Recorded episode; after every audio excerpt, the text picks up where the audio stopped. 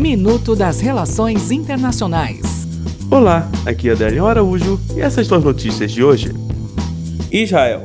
Com 95% dos votos apurados na segunda eleição geral realizada em seis meses em Israel, os partidos aliados ao primeiro-ministro Benjamin Netanyahu não conseguiram o número de cadeiras necessárias para a formação de um novo governo. Segundo os resultados, tampouco o bloco de centro-esquerda, liderado pelo general reformado Benny Gantz, elegerá os 61 deputados que representam metade mais uma das 120 cadeiras do Knesset, o parlamento do país. Brasil.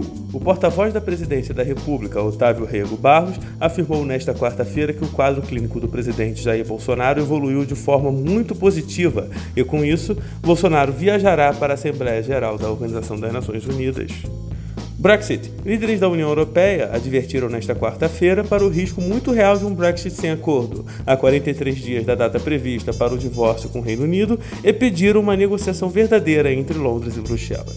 Até o próximo minuto. Enquanto isso, aproveite mais conteúdo no portal seire.news.